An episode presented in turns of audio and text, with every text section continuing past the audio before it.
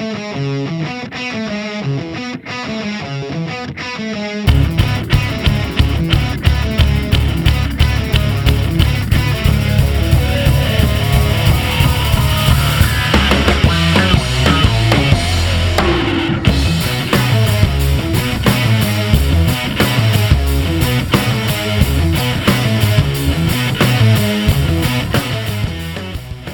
Blue Shirts fans, to episode number 181 of the Locked On New York Rangers podcast. I'm your host, John Chick.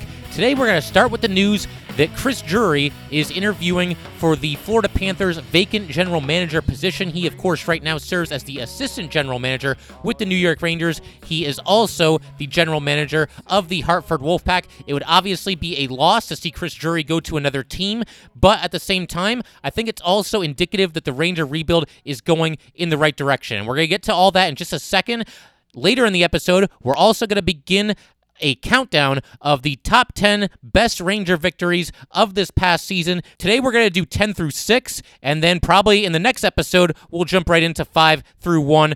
I know that the Rangers season kind of ended on a little bit of a down note, to say the least, getting swept by the Carolina Hurricanes. Although, to be fair, we did get a heck of a consolation prize winning phase two of the NHL's draft lottery, and in all likelihood, going to use it to select Alexis Lafreniere. But obviously, that series against the Hurricanes was really tough. It was tough to see the Rangers go out in a sweep against a team that I think a lot of us thought that they would beat. I mean, I don't think anyone really necessarily thought that the Rangers would sweep the Hurricanes, but by that same token, nobody thought that the Rangers would be getting swept by the Hurricanes. So it was a tough way to go out, and we're going to kind of raise everybody's spirits a little bit by looking back at the top 10 victories of this season. There's some great ones to choose from. I've even got a couple of honorable mentions because it was tough to contain the list to just 10 victories. But like I said, we're going to start right here with Chris Drury. Uh, again, he is interviewing with the Florida Panthers for their vacant general manager position. And I know most of us hear that, and the immediate reaction is probably that, you know, we don't want to lose anyone who's been associated with this Ranger rebuild. And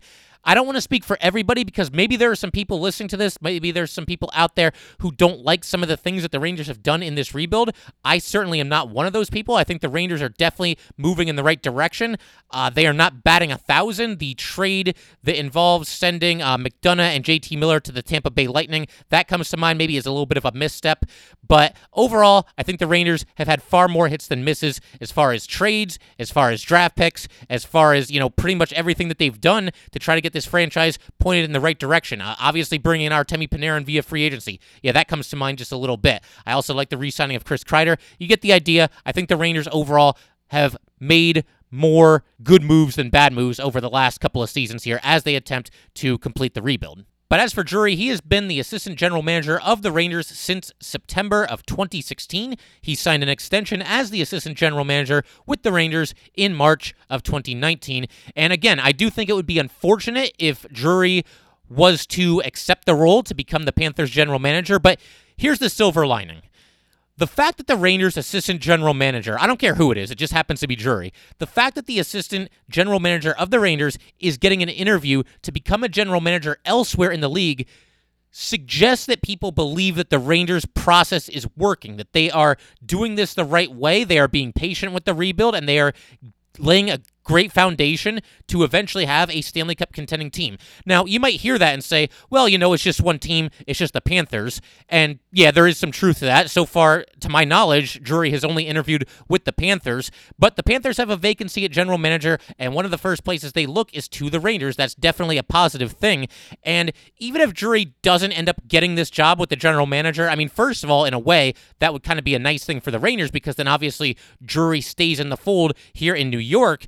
But even if he doesn't get the GM spot with the Panthers, a lot of times when you see an assistant coach or an assistant general manager start to get interviews around the league, it could be the NHL, it could be the NFL, it could be really any professional sports league. Once that starts to happen, I feel like it's typically only a matter of time before they eventually uh, take that next step and become a general manager or become a head coach, whether that's hockey or football or baseball or basketball, take any of the major sports. Like I said, a lot of times once that ball gets rolling, it tends to kind of continue until that individual uh, indeed does land a general manager job. And I don't know if Drury's going to get this job. The Panthers have been interviewing a couple of other candidates. We'll see where they go. But certainly, I would never begrudge Drury if he were to take this job because, you know, we've talked in the past about how most assistant coaches in the NHL, or again, really any professional sports league, they would like to eventually become head coaches. That's typically the ultimate goal.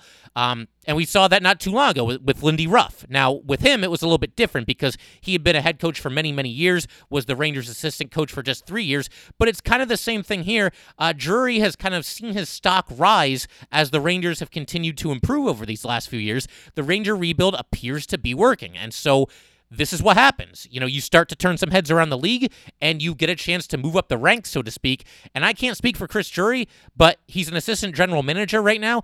And to me, it would just stand to reason that he would eventually like to become a general manager. And he's got a chance to do exactly that with the Panthers, uh, pending how these interviews go. Obviously, he's one of just a couple of candidates, but he could be on his way to the Panthers. And you know what? I'd rather, if Drury's going to leave, I would rather see him go to the Florida Panthers to become their GM than to go to a team like the Devils or any of the other Ranger division rivals and become their GM and basically be working directly against the Rangers. So if he goes to the Panthers, you know, kudos. He's obviously played a role in this Ranger rebuild. I mean, Jeff Gorton's kind of the one steering the ship. John Davidson's in the room as well, but you got to believe Chris Drury as the assistant general manager, uh, he's probably made his voice heard throughout this process, throughout some of these decisions that the Rangers have made. So, you know, Drury, hey, he's got a hand in this as well. If you like the direction that the Rangers are heading, then uh, give some props to Chris Drury as well. You know, we talk about Jeff Gorton, we talk about John Davidson, and rightfully so. But hey, Drury's in that room too. He's involved in the free agency process, in some of the trades that the Rangers have made,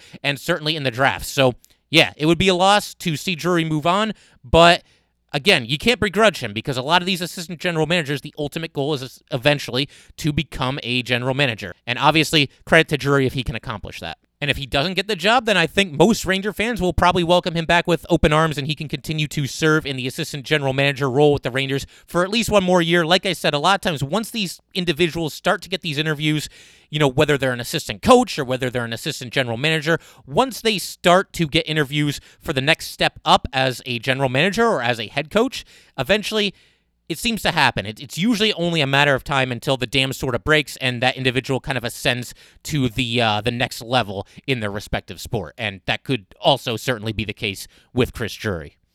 Today's episode of Locked On New York Rangers is brought to you by RockAuto.com. With the ever increasing numbers of makes and models, it is now impossible to stock all the parts you need in a traditional chain storefront.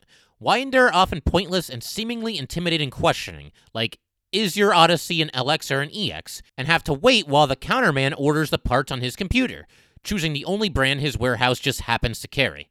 You have computers with access to rockauto.com at home and in your pocket. Why choose to spend 30%, 50%, 100% more for the exact same auto parts at a chain store or new car dealership? RockAuto.com's prices are the same for everybody and are reliably low. They have everything from engine control modules and brake parts to tail lamps, motor oil, and even new carpet. Whether it's for your classic or daily driver, get everything you need in a few easy clicks delivered directly to your door. Go to rockauto.com right now and see all the parts available for your car or truck. Write locked on in their How Did You Hear About Us box so they know we sent you. Amazing selection, reliably low prices, all the parts your car will ever need. RockAuto.com. All right, let's go ahead and jump into this countdown here. Once again, the top 10 Ranger wins of 2020. We're going to be taking a look at number 10 through number 6 today, and we will get to number 5 through number 1 in a future episode, likely tomorrow, unless there's some crazy breaking news between now and then. But I thought I should also mention there is no strict criteria for this. It could be a complete team victory, it could be a comeback, it could be you know, an outstanding individual performance. It could involve some overtime heroics, really anything. To me, these are the best 10 wins of the season. And again, no real strict criteria here. This is just how I rank the top 10. We'll also get into some honorable mentions. We'll, we'll talk about those briefly tomorrow at some point during the 5 through 1 countdown. But for today, we're going to start here at number 10, go all the way up to number 6. And number 10, we're going all the way back to the start of the season, the very start of the season. Opening night, the Rangers take down the Jets 6 to 4 at Madison Square Garden. Now, was this the Rangers' best performance of the season? No. Did the Rangers make some mistakes and have some lapses during this game? They did. But the reason this makes the list, first of all, it was just a really exciting game. I mean, it was back and forth the whole way. Uh, nobody led by two goals until the Rangers went up six to four late in the contest, and it ends with the Rangers coming through with a come from behind victory in the third period to claim the win. They were down 4 to 3 at one point. They go on to win 6 to 4 with three unanswered goals to close out the win, but the biggest reason why this makes the countdown is this just felt like a whole new era of Ranger hockey. You know, you're watching the player introductions during the pregame. Everybody's skating out there onto the ice, and here comes Artemi Panarin and there's Adam Fox, and oh man, there's Jacob Trouba, and oh wow, here comes Kaapo Kakko. And Kakko, you know, he might have gotten the loudest ovation of any player from the Madison Square Garden crowd. A lot of fans just very, very excited to see what he could do. Obviously, he's the number two overall pick in the draft. He comes in with a lot of fanfare, a lot of hype. But I also I thought this would be fun as well. Let me just read you guys the opening night roster for the Rangers, just to kind of show how much it can change over the course of just one season. So here we go. At forward, you've got Artemi Panarin, Ryan Strome, Jesper Fast, Chris Kreider, Brett Howden, Kaapo Kakko, Lias Andersson, Brendan Lemieux, Pavel Buchnevich, Vladislav Namestnikov. It's so weird thinking that he was actually on the Rangers at the start of this season. That feels like a lifetime ago. And then Mika Zibanejad and Brendan Smith. And then at defense, you've got Jacob Trouba, Marc Staal, Adam Fox, Libor Hajek, Brady Skjei, and Tony DeAngelo. And then, of course, Henrik Lundqvist in net and Alex Georgiev backing him up. So a couple of guys that were traded, a couple of guys who didn't really stick with the Rangers. Bottom line, definitely some uh, some changes made over the course of the season. Let's not even get into the Lias Andersson stuff, or we'll be here all day. But yeah, I mean, very interesting to see this, the opening night lineup here. And in case anyone's wondering, Michael Haley and Greg McKegg were the two healthy scratches. But yeah, just a very exciting game here. And it was just really cool to see some new Rangers get off to some really good starts with their new team. Panarin scored a goal, had an assist. Jacob Trouba had a goal and two assists. And, you know, you never want to see a new guy struggle with his new team, especially when the expectations are so high as they were certainly for Panarin and also Trouba to a lesser extent. You don't want to have them waiting around to score that first goal, to pick up that first point. So obviously nice to see them both contributing right away here. And then also Mika Zibanejad kind of setting the tone for what kind of a season he was going to have. He scored a goal, dished out three assists. Zibanejad actually tied the game about five minutes into the third period. That goal tied the game at four, and then Brett Howden scored the game winner with about four minutes left to play to put the Rangers on top five to four. Uh, Foss took a shot that was blocked, but Brett Howden found the rebound in the crease, pulled it to his backhand, stuffed it home, gave the Rangers the 5-4 lead. They were on top to stay. They went on to add another goal to make it 6 to 4 and just a great opening night win. It was not perfect. The Rangers made some mistakes. There were a couple instances where the Rangers scored and then seconds later the Jets would just get it right back. So, you know, indications that the Rangers are a young, inexperienced team there. You got to, you know, come out strong after a team scores a goal, whether it's you scoring or them scoring. You can't take the next shift off. But overall, you had to like what you saw if you were the Rangers here. Again, a lot of new players getting off to good starts and just a very exciting win overall. And the only other thing I'm going to mention about this game is Henrik Lundqvist started in net for the Rangers, and he had a pretty strong performance. I mean, I know he gave up the four goals, but he also made 43 saves and uh, really some timely stops and some big spots in this game. And it's entirely possible that this was also Henrik Lundqvist's final career opening night start. Even if he's back with the Rangers next season, I could see them easily going with Shesterkin on opening night. Although, if Lundqvist is back with the Rangers, it's at least possible, I think, that Quinn would maybe uh, go the sentimental route, especially if the season opening game is at Madison Square Garden and if there's fans in the arena. Those are all big ifs, but. You know, it, it's possible maybe Lundqvist has one more opening night start for the Rangers in him, but whether he's with the Rangers or whether he goes somewhere else, uh, this might have been it as far as opening night starts are concerned for Henrik Lundqvist. And again, there's so many unanswered questions regarding Henrik Lundqvist's future, but we're just have to keep an eye on it, and uh, we will see what happens. But yeah, great opening night win and a strong performance from Henrik Lundqvist. But let's go ahead and move on to number nine here, which is a 6 2 win against the New York Islanders on January 13th. Artemi Panarin goes off for two goals and three assists in his first game against the New York Islanders as a member of the New York Rangers. And, you know, this entry on the list is just kind of funny to me because.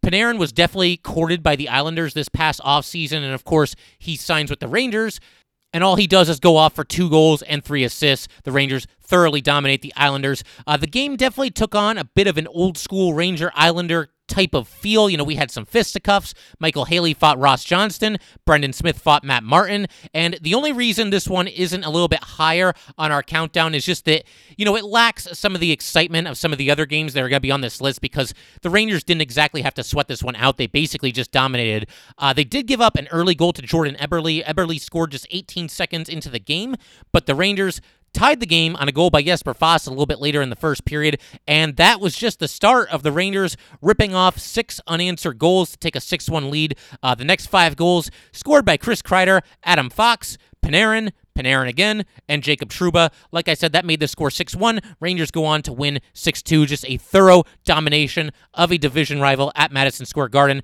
Uh, Jesper Fast, we mentioned him. He had a goal and two assists.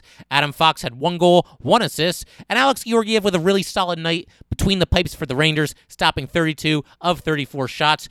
It's funny because we basically had to wait what felt like forever to get the first Ranger Islander matchup of this season. I mean, this happened on January 13th, and this is the first time that these two teams had met each other. And to basically just watch the Rangers pound the Islanders into submission the way that they did on this night. It was well worth the wait, and obviously uh, a fun thing to watch. Uh, great win for the Rangers here against a division rival, basically just outworking them and beating them in all aspects of hockey. You can't dominate a team any more so than the Rangers dominated the Islanders on this night. Number eight, we're going to go all the way back to November 12th of last season. Kaapo Kakko scores twice in this game, and the Rangers beat the Penguins 3 to 2 in overtime at Madison Square Garden. And this actually ended up being the only Ranger Penguin matchup that we got all season. The Rangers were going to play the Penguins three times down the stretch, but it never happened due to obvious reasons. The season was paused, and ultimately the rest of the regular season was canceled, and we just jumped right into the playoffs. So Yes, we can say for a fact that the Rangers swept the Penguins this year. It is an undeniable fact. And around this time of the season, again, all the way back in November, the thing that I kept saying here on this podcast was that watching the Rangers to that point in the season was kind of like playing roulette because night to night, you really just had no idea what you were going to get from this team. Uh, the Rangers were beating teams you didn't think they would necessarily beat, and then losing to teams you never thought that they would lose to.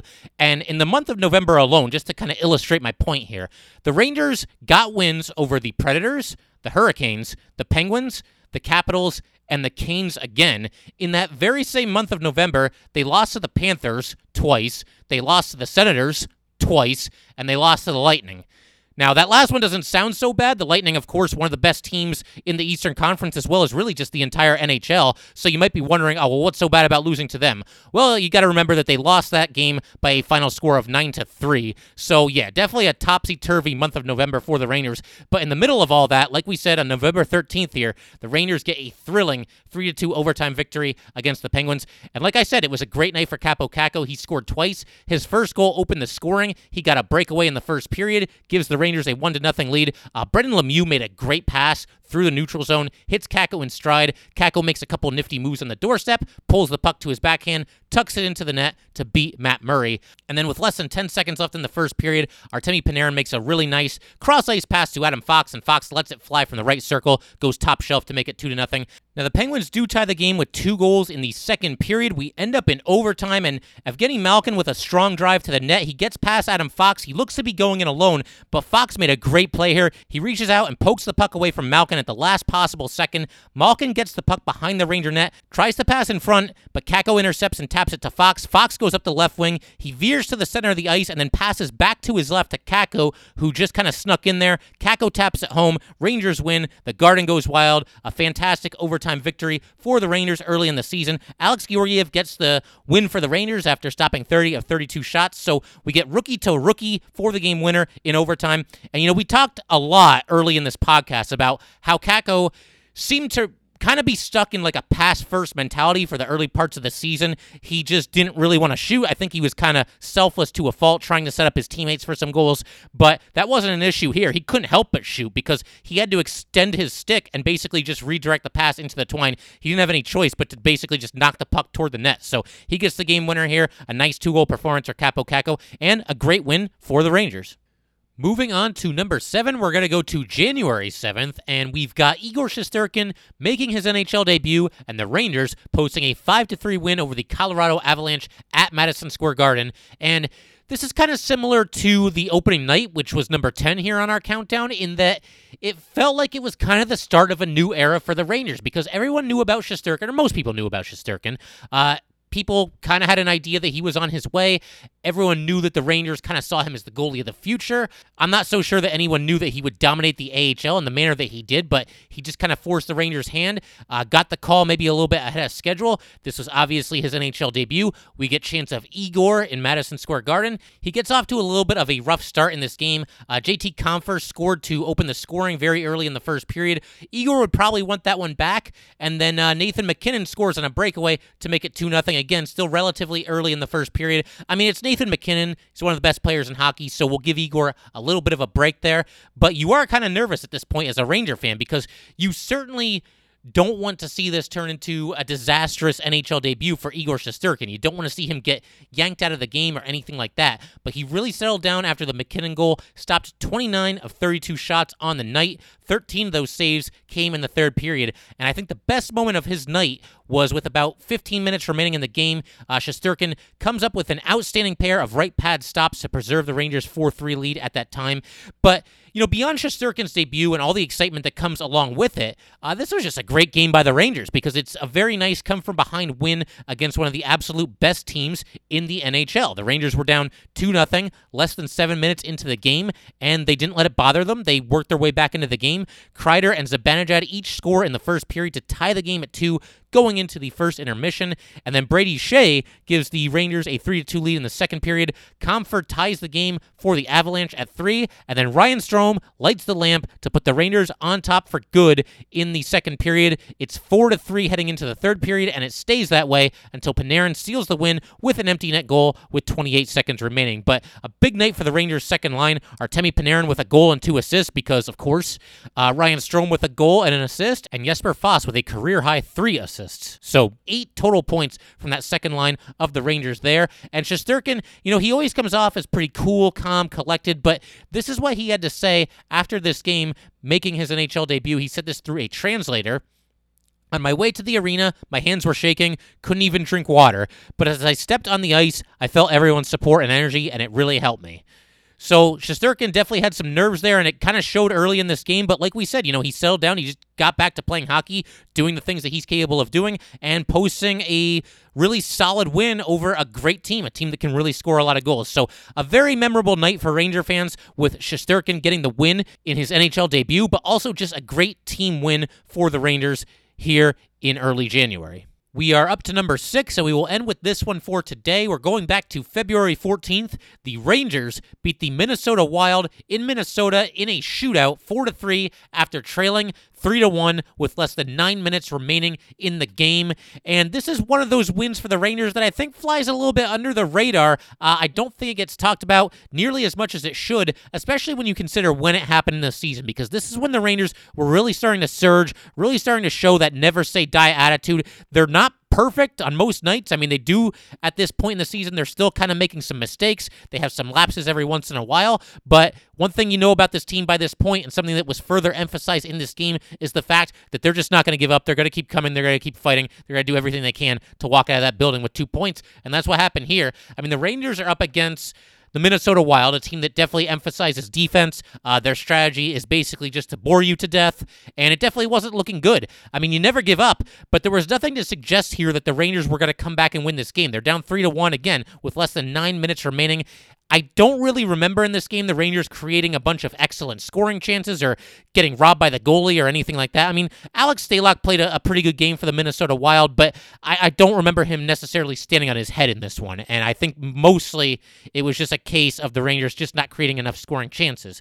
But somehow they reached down, they caught fire near the end of this game. They scored two goals late. There was some luck involved. Pavel Buchnevich scored with about eight minutes to go. He received a pass in front of the net, and he kind of had his back turned to the net. So Buchnevich turns to his right and attempts to pass to his right, and his pass basically just takes a couple of strange bounces and deflects off of a player on the wild, goes into the net to make it 3 to 2.